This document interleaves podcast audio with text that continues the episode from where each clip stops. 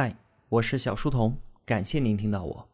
前几天《简史三部曲》的作者尤瓦尔·赫拉利在《金融时报》上面发表了一篇长文，标题叫做《新冠病毒之后的世界》。这篇文章内容深刻，发人深省。今天呢，我们就用一期彩蛋来和同学们分享这篇文章。我们人类正在面临一场全球危机，也许是我们这一代最大的危机。人们和政府在未来几周所做的决定，将塑造未来若干年的世界。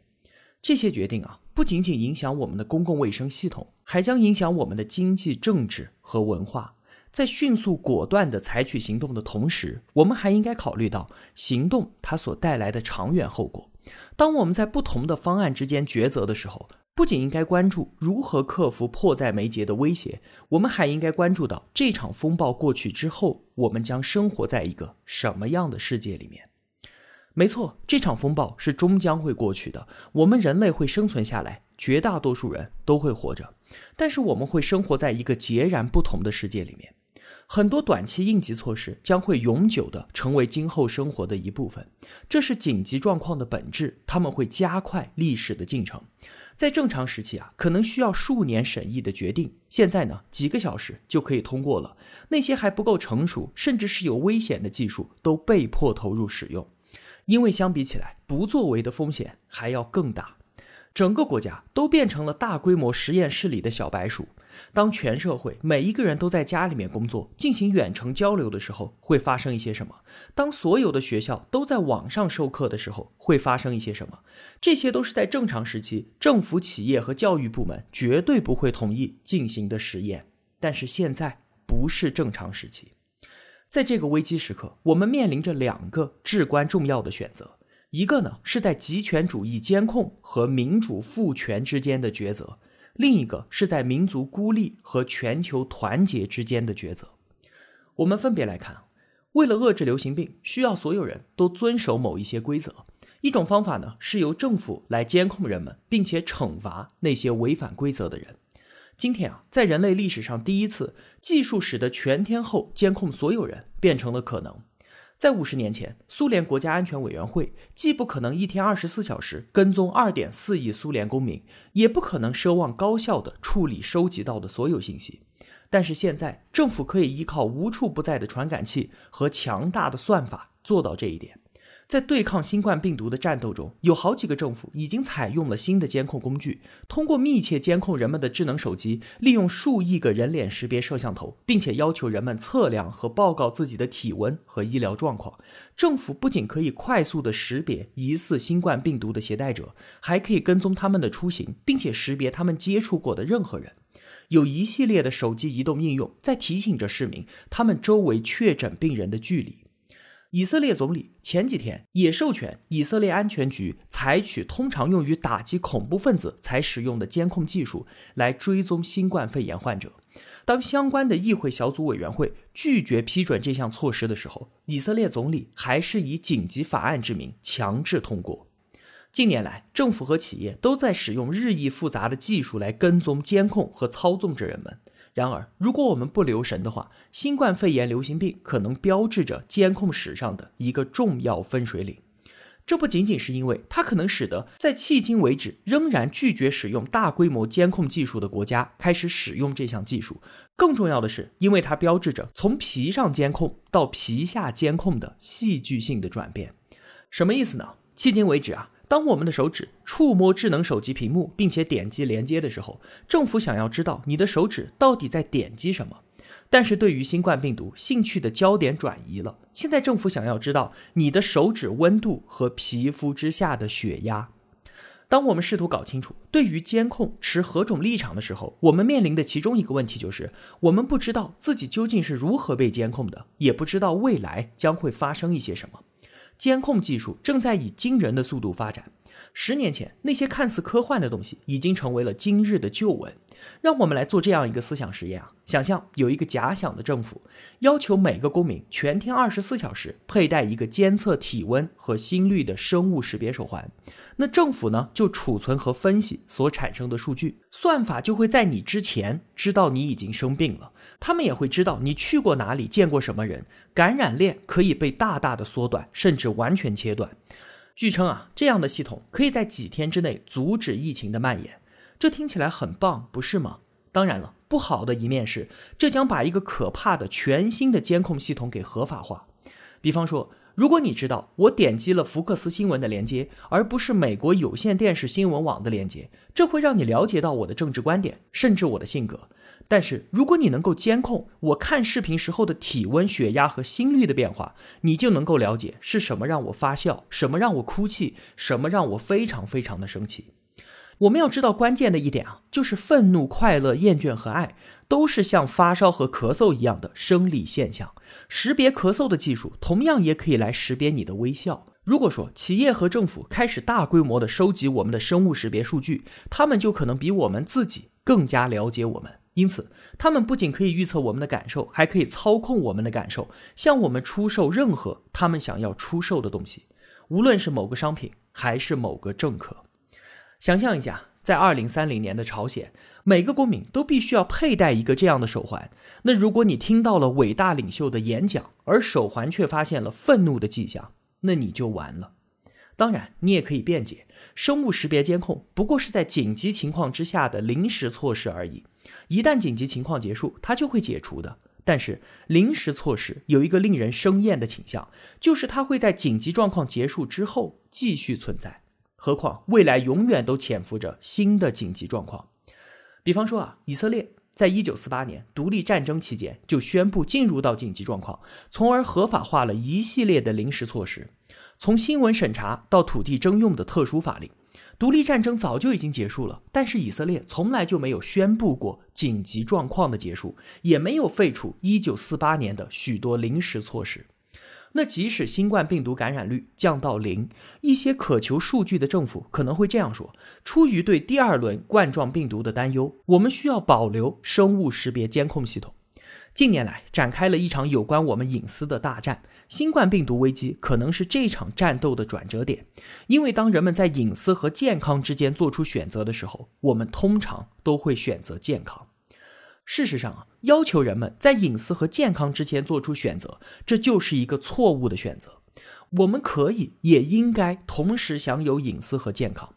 我们可以主动的选择保护我们的健康，来阻止新冠病毒的流行，但不是通过建立极权主义的监控制度，而是通过公民赋权。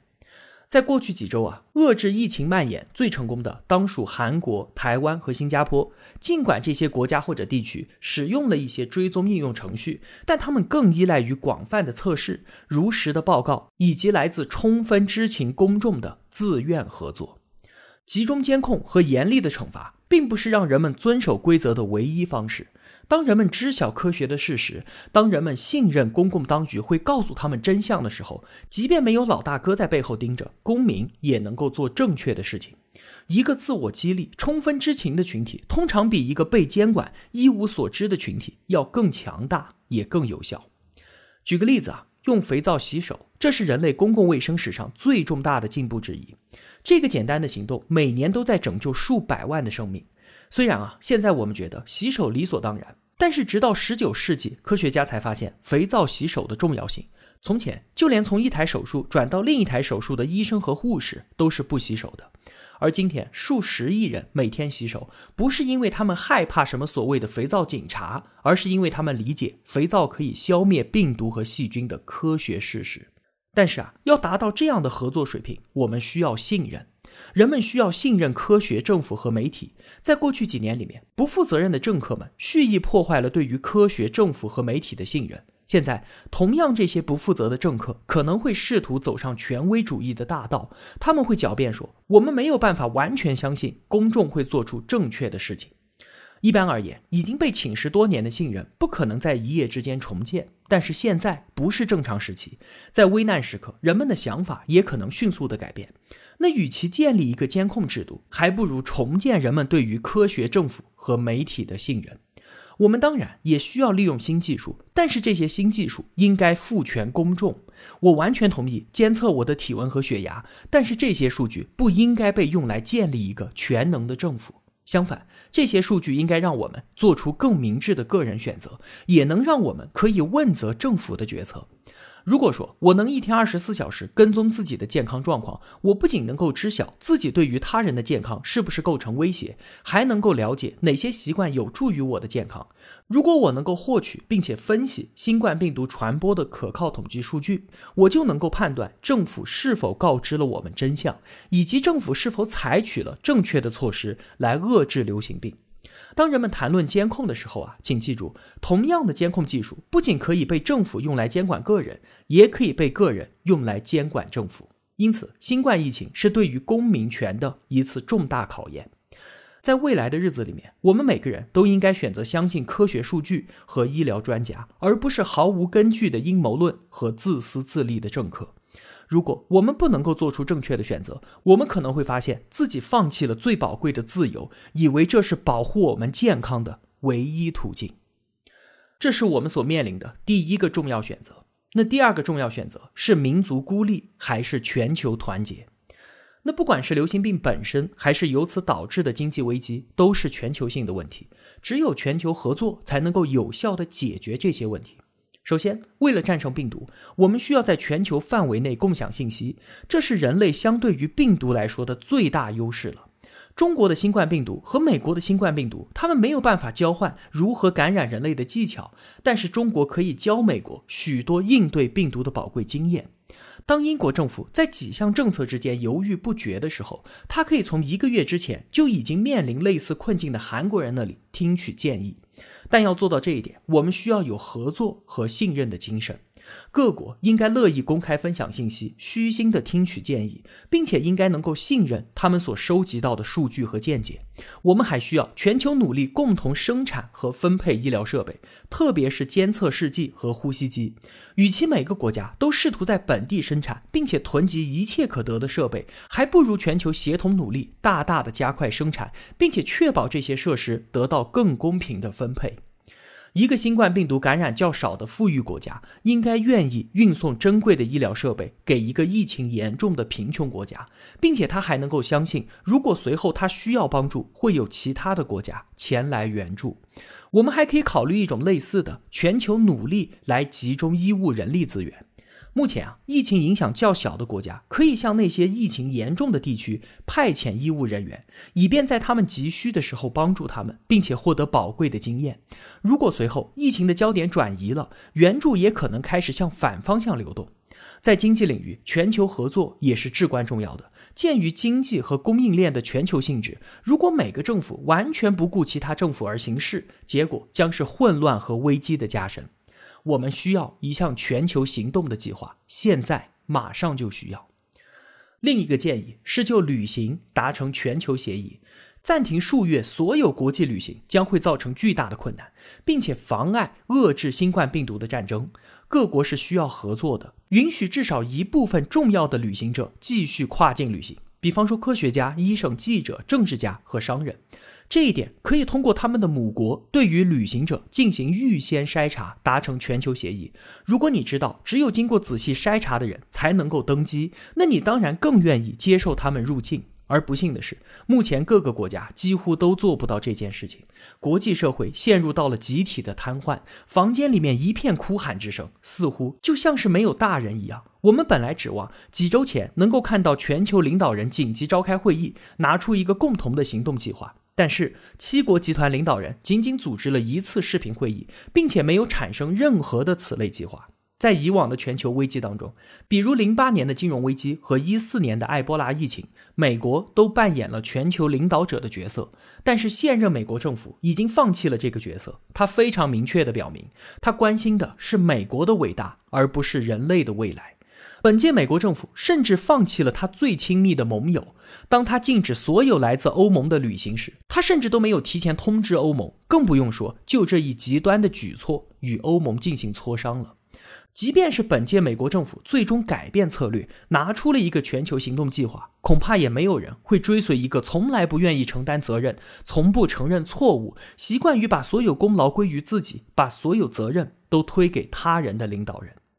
如果美国留下来的空白没有其他国家来填补，不仅遏制当前疫情的难度会大得多，而且其遗留的问题将在未来几年继续毒化国际关系。不过，这一次危机或许会是一次机会。我们必须要期望，当前的大流行病将有助于人类意识到全球不团结所带来的严重危险。我们人类需要做出选择，我们是选择民族孤立，还是全球团结？如果我们选择孤立，这不仅会延长危机，还可能导致未来更重大的灾难。如果我们选择团结，这将不仅仅是对于新冠病毒的胜利，也将是对于21世纪未来所有可能袭击人类的流行病和危机的胜利。好了，这就是我为你分享的尤瓦尔·赫拉利的文章。我是小书童，我在小书童频道与您不见不散。